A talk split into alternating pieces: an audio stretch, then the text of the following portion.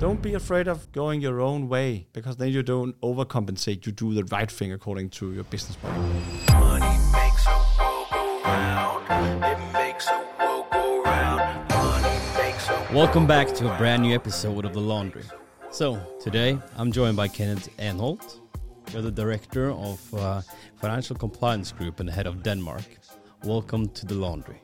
So, you have an extensive background within finance and the work with AML. Um, and so, to get the audience to know you, I'm just going to jump straight into asking a couple of questions. And I want to know what's been the most impactful moment you've had working with AML over the last 10 years?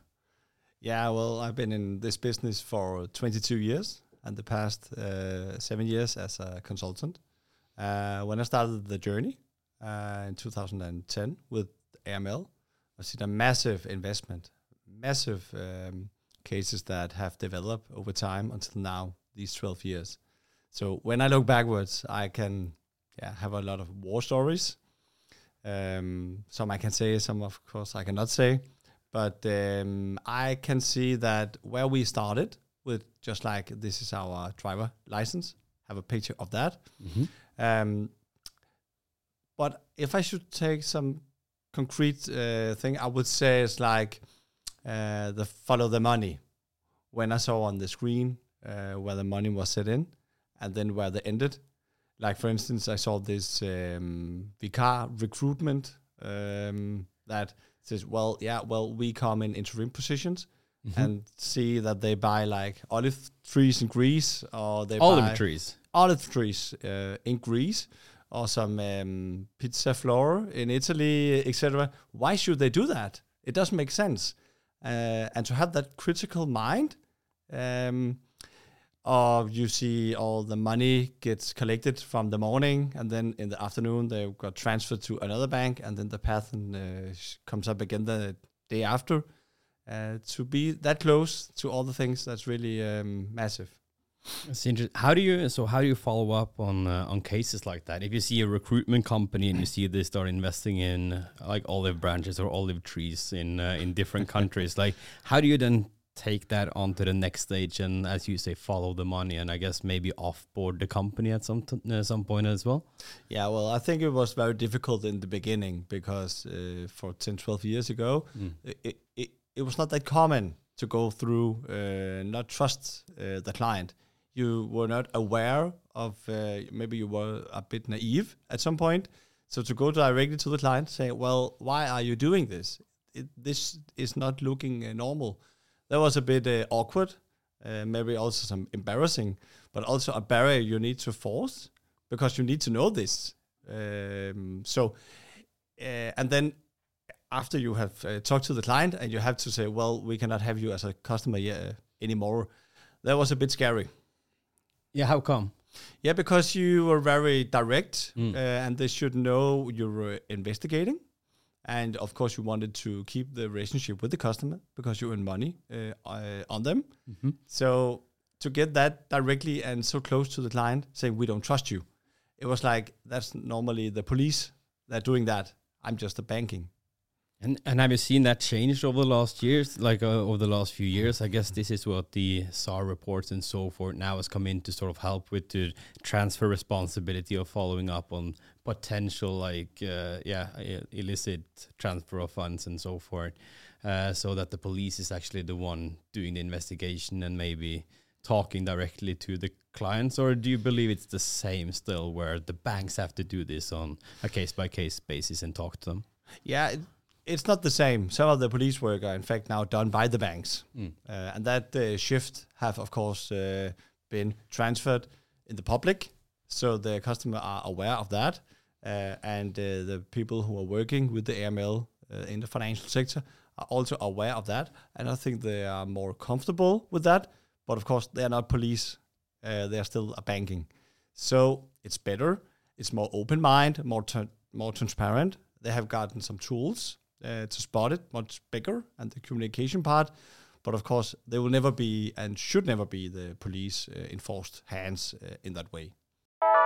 Are you ready to level up your AML and compliance game? Join us on Wednesday, March 1st for the Laundry Live, a live community event streamed on YouTube featuring subject matter experts, Q&As, some surprises and exciting topics. This is your chance to stay ahead of the curve and get up to date on the latest AML and compliance developments. Check out the event on Strise's LinkedIn page for more info. See you there. Absolutely. Now it's re- it's really interesting, and I'm really interesting interested to talk to you about today's topic. So. Uh, we're talking about the state of AML, like the state of play for AML. What what's the actual status for AML in Nordics and especially Denmark?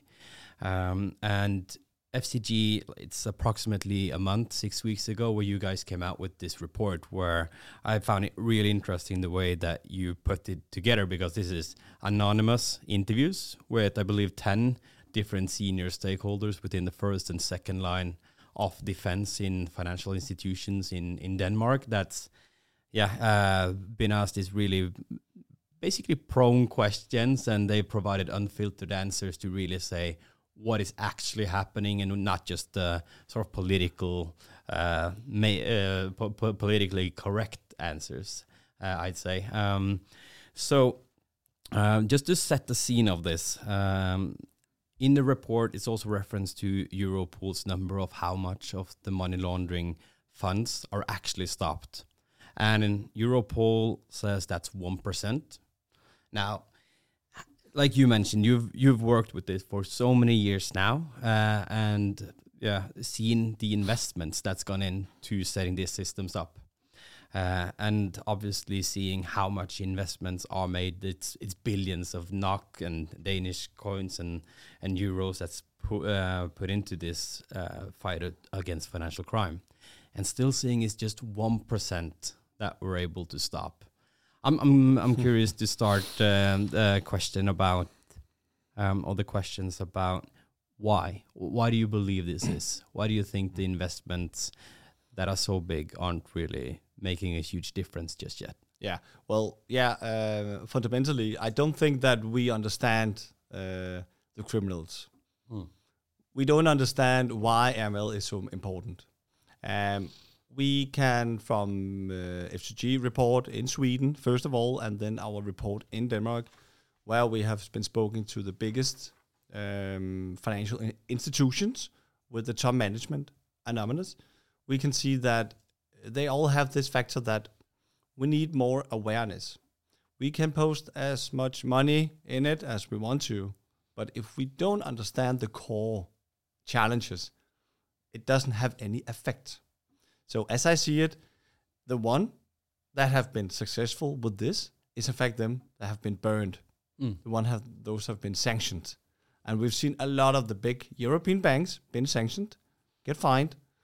Uh, they still have struggle, but it's like you need to do that. When we see the Danish FSA, we can see that they are pointing fingers. They have now um, uh, have a lot of inspections where they say you're not good at this, this, and this, and it has to be like that before you can see there is a problem. You don't look in. So fundamentally, look at your own business. Fundamentally, have the board the right competences? Do they have the right focus anchored about the how you do the AML work? That is, as we see it in the report, and as I see it, the most critical part to fight against uh, the money laundering. So that's a really interesting take. And uh, looking into the report a bit, um, I, I, see a few of the respondents on, on some of the questions at least have highlighted that it's almost been an overcompensation now because the lack of understanding. Yeah. And that's pouring a large number of resources in, uh, increasing headcount by a lot, and basically setting up a sort of like check the box type of compliance process where they don't look at the competitive advantage that a great compliance process can have. Um, but taking those type of um, yeah response and and trying to come up with a solution, what would your recommendations be? Or uh, for the companies or the, the AML fighters within this uh, within these organizations that want to get the board to really understand what the main issues are? Yeah. Well, first of all, we should see who is in the board. who is uh, the competences. Should we need other people in the board who understand this more uh, clear? In general, in the banks, I think that we should have more in who is not a banking. We should have like more police folk, more tax people, more from the outside to get a diverse uh, resource handling because we do not know the criminals as we should do. We're always lacking behind. Uh, tick the box. Um, that doesn't cover with the risk uh, approach, which all the DFSA are telling us. How can we click the box if we have to be risk based? Mm. Compliance is yes or no. Risk based is not yes and no. So how do we understand the laws? So therefore, we need overall to see it from them who knows the business. So we need to not be naive. We need to not trust people because they click the box because it's in our template to be a KYC, to be a client. We need to see the broader picture of this. Therefore, the people who are handling those people or those customers need to have another view. So, but it starts with the board, Mm. the anchored, the risk to see it, and then anchored about how do we then work with it. So maybe even bringing in some sort of outside competence that's not necessarily sort of schooled in, in banking and finance, but have more of a, a crime, uh, yeah, preventive type of background. Would that be a recommendation? Yeah, yeah, yeah, completely. And also not to be uh, afraid of saying it directly. The legislation have been there for 20, 30 years. Uh, it's the last maybe five years we really understood this pressure. So we have tried to say like indirect for many years. It doesn't help. We need to be much more open, much more directly, um, internally, externally, uh, from the authorities to the banks to the public, uh, much more di- diversified. Yeah. And, and sort of taking that one step further, um, what would you say is the uh, way a modern bank or a modern regulated company should view their AML responsibility? Because we've just discussed it doesn't work with just a sort of like checkbox compliance type of setup. What is the overall AML responsibility, and what type of questions do these banks or regulated companies need to ask themselves to make sure that they're doing it properly? Yeah. Well, of course, they should see that. Uh, why do we do this? Uh, to have a banking license, we have to be compliant with the banking license. And to have the activities that's in that banking license, we need to have a social contract. We need to have the trust that we handle this correctly.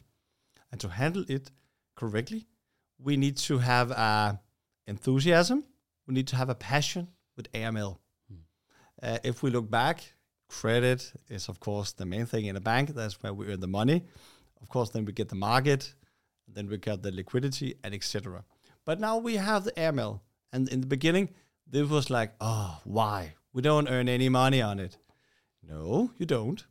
But use this as an advantage, and that I can't see so many firms have developed and taking into account, because now we live in 2023. Data is king. Mm. So the data we get from the customer should be a benefit going forward. And I guess that have not been in the spotlight for so many boards, uh, and you should have that. So as as I see it, you need to be much more open about collecting data, the quality of the data, and use them wisely. Not only to prevent the uh, anti-money laundering, but also to get new business areas that you can earn money to your stakeholders. Absolutely, and this is uh, this is what I've seen in a few of these discussions as well. This need to stop with the silo thinking.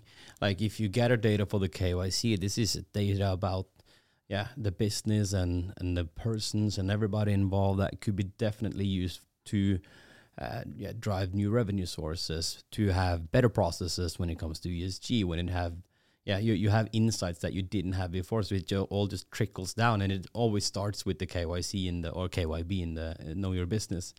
Um, one one respondent I saw commented that it was almost at the point where he wanted a scandal Mm. to happen, so that he would or his team or her team um, would get the funds they needed to really set up great processes. Yeah. I think that was such an interesting quote, and it just speaks levels as well, like how how desperate maybe uh, some of these uh, teams are to to scrape together the funds they need. What other than sort of uh, uh, setting up or staging a scandal would you recommend these teams to to to do to get sort of the the board and the rest of the company to really focus on on this as an area of investment investment? Yeah. Well, they don't. Uh, as we spoke about before, it was going forward about the data, and data is king, and you can earn a lot of money on that. That's one thing. But also, as it is right now, you can optimize so much right now. You still have so unsecureness about which role do you have internally about who does what. What is AML in the bank? What is not? Uh, so just to optimize processes, methods, use uh, uh, systems, use AI, use a, other thing just to make it much more cost beneficial at the current stage. And then going forward, use the data not on the silo, but also look at the holistic point of view. So I would say it's not five years ago or five years more to come. Look right now, where can you be better? And there are so many ways the top management can do that because end of the, end of, the day, you will need to earn the money. And you can do that now. You can do that in the future. No more manual things. We will, of course, we need the people. We need the employees to think themselves. Of course, it's not robots, but we also need to invest about having the right thing on track so we can deliver the right thing as we have uh, planned to do. And then also be more trustful for your risk assessment. I see a lot of people doing the same because we are used to doing that. And we are not developing at the same phase at the criminals. So we have to look in before we look out. So look at your risk assessment. Are we compliant with the risk assessment? Are we trustful with the product, with delivering channels, uh, all the processes there? And is it covered as a uh, red line in all our organization? Start there. You can get so uh, many good points already. I see a lot of doing things because other are doing it. But if it doesn't make sense for you, then stop it. Don't be afraid of going your own way. Uh, I would just say that because then you don't overcompensate. You do the right thing according to your business model. I, I think that's such great advice, and also this uh, this this notion about first principle thinking and and asking yourself, are we um, the process that we're setting up? Is this a process that is designed to hinder money laundering, or this is it a process just to again check these boxes and try to look compliant, meanwhile actually not being efficient?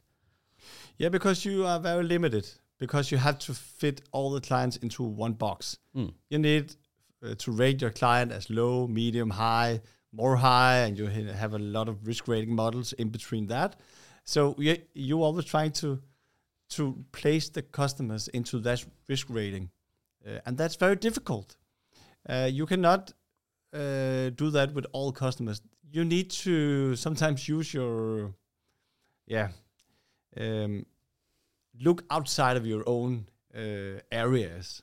Because if you don't do that you will always uh, limit your thoughts. And then you will be too naive. You will not uh, be able to to see the customer you have to listen you have to be critical you have to sometimes um, um, not just follow um, i see a lot of what you can say paper compliance.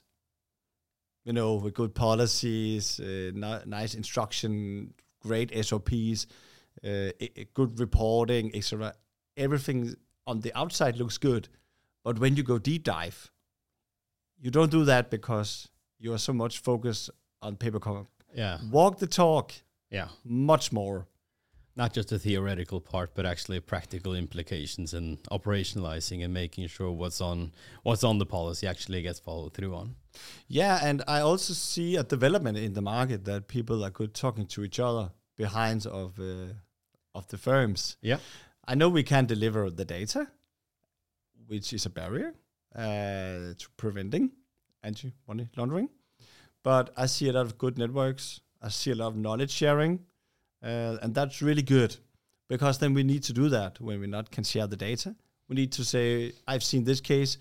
What would you have done, or have you seen that before? And then we are very good at helping each other because we understand this is a a need that help us all. So we need to give something to get something. Yeah. Um, I think that's that's really great advice. And uh, seeing uh, seeing a few of these respondents uh, talk about what's the biggest bottlenecks they have within their organization, um, at least for me there were three things that really stood out. One thing was uncertainty about roles and responsibilities within an organization. Second is what you just mentioned in terms of the data sharing and the ability to share information across both the teams and uh, and as well companies or even jurisdictions as well. And then the third would be technology and the problems that legacy systems, especially especially reading what the respondents in this uh, in this report said. Uh, so maybe if we start off with uh, with the latter one on technology. yeah. Um, legacy systems is highlighted as being a big bottleneck to making AML work really in in a modern and efficient way. For anybody starting now to implement new technology or looking at new vendors or starting a new IT project, what would your recommendations be? What do they need to consider at the very beginning? They should, of course, think short wise, but also long wise. That is the very boring answer. But also have in mind we need some successful stories. So don't uh, throw the old one down and take a big one who is ready in two and three years. Uh, that would not be a good idea. You need to have successful implementation. You need to look at your own business. See where is our problem? Is it with the transaction monitoring? Is it with the KYC, ODD, EDD? Where are the issue here? And then I would do some add-ons. If I cannot get help from my data central or my IT uh, department, if it's too lack of the system to handle all the new data that I will need, then I will try on the short-term basis. Are there any technologies I can add on? Are there any tools I can use to cover this better? So I will be compliant now and I will look at the right stuff right now. Because when we are setting the scenarios at the transaction monitoring, uh, we don't have it all covered.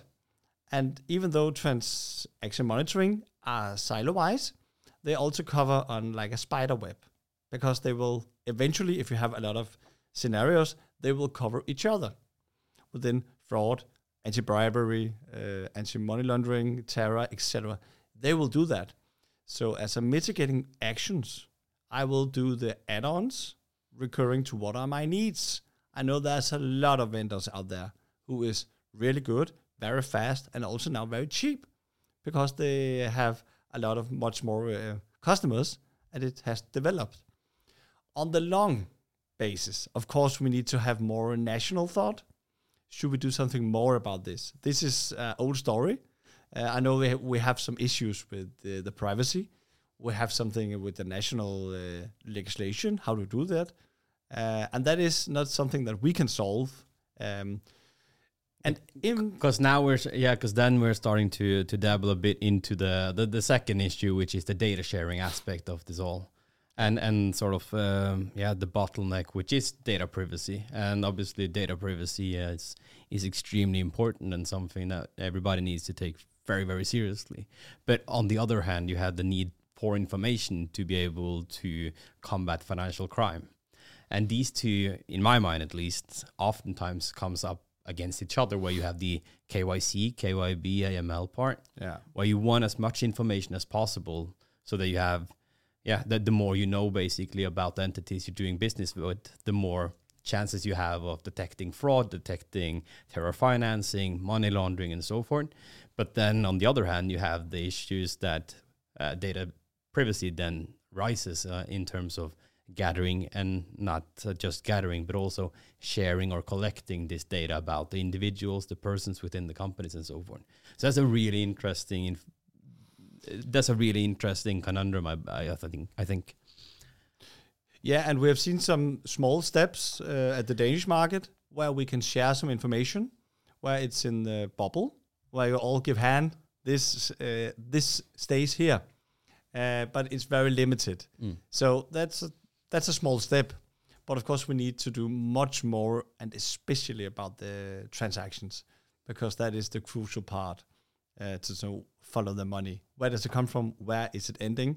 We cannot control that uh, with the criminals. So the small steps we have taken, especially in Denmark, we need to have much more of that.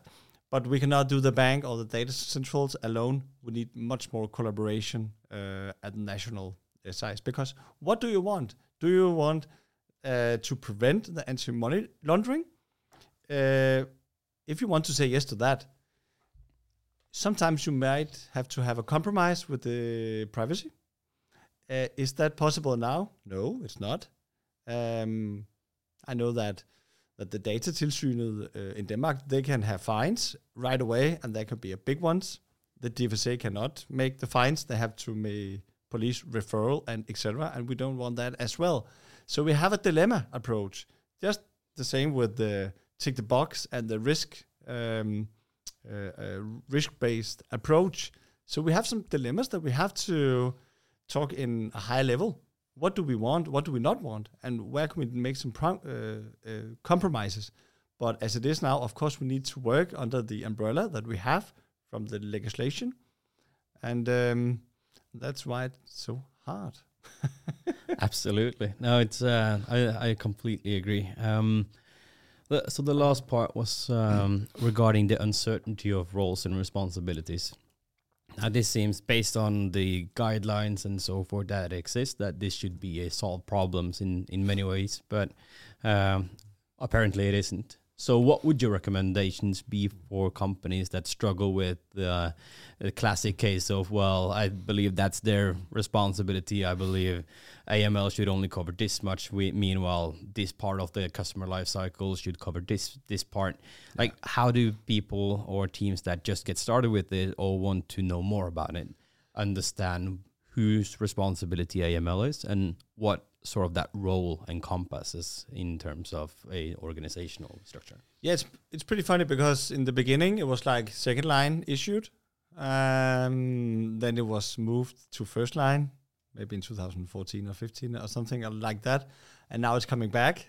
Um, not that it will go away from the first line, but with the new EBA guidelines, who came into force in December, uh, where you need that AML officer, uh, and I think it's very important that you have a balanced competence and resource in the bank that you both have the competence in first line and in the second line. You can't manage that. I know that when you're in second line and if you're in compliance, you need to cover many areas. It's very difficult to be a key person who knows everything in the second line. But as we see now, if you can check, uh, check and challenge your first line from a second point of view, you are very long. So my recommendation would highly be that you upscale your competences, your focus on the second line. Because when I look back, the first line, people are really good. They know this. They have the governance, the risk framework in place. They have all the paper compliance. They also have the walk and talk in uh, in some ways, but the second line is unmature, as I see it from my experience.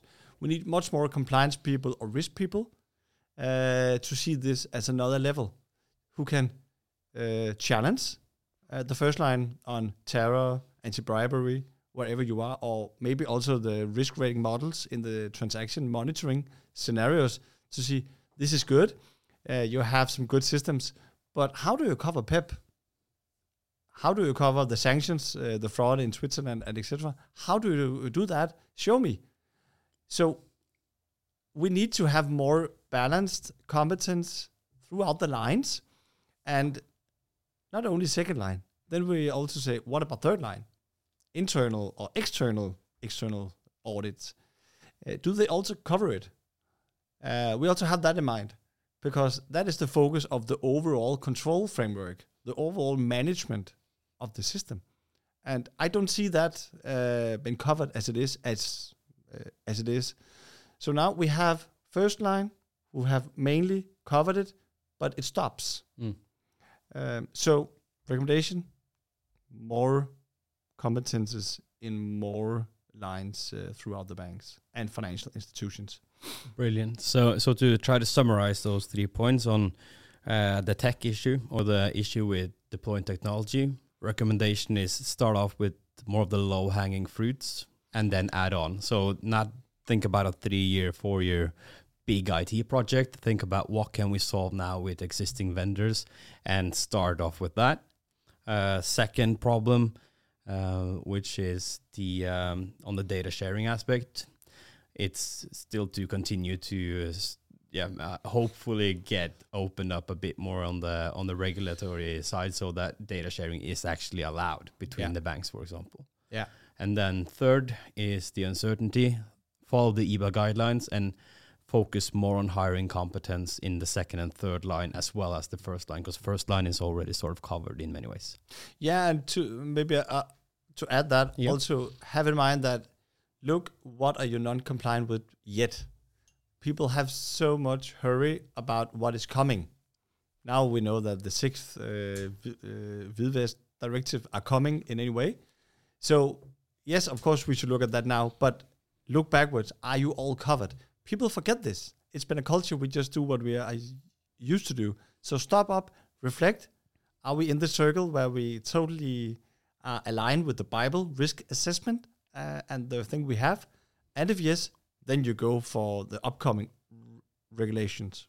Wonderful. So I want to round off by uh, taking the highlights from the report. Uh, so there's five highlights that you've mentioned, and I'm just going to run through the headlines of this, and then you can give some context to them. Sounds good? Yeah, good, good. So a rapid fire style. So competence and understanding the subject matter. What do we mean by that? The content is that we need to think that we should know more than we do right now. People think that we are done now, but we're not. This is the tip of the iceberg. So we know what we have to do in a in a content that are normal bank, but we need to know more about what is coming, know more about how do the criminal works. Sounds good. And then the second one, building capabilities. Capabilities is that we need to have more hands than we need. We need to have more mitigating actions about how do we prevent this from happening. The third one, better coordination and guidance by regulatory authorities. We've seen from the Danish uh, authorities that they have helped the business pretty much the last two or three years. That has been needed to understand the legislation. So yeah, we need to be more dialogue with them. They need to more, be more honest, so we can help each other. Awesome. Ongoing adoption and updating. we need to be more like not we do this every year. We do this if needed. We need to be more agile. If we see something that sticks out and we don't earn money or we don't do it correctly, then fix it. Wonderful. And the last one, a more informed process for IT. We need to bring IT people much more in the line. This is a lot of law- lawyers that are working with AML. We need to have much more diverse profile and IT-minded people to help us. We need that. Thank you so much, Kenneth. It's been a real pleasure having you at the laundry, and I can't wait to speak to you again. So take care. Thank you so much.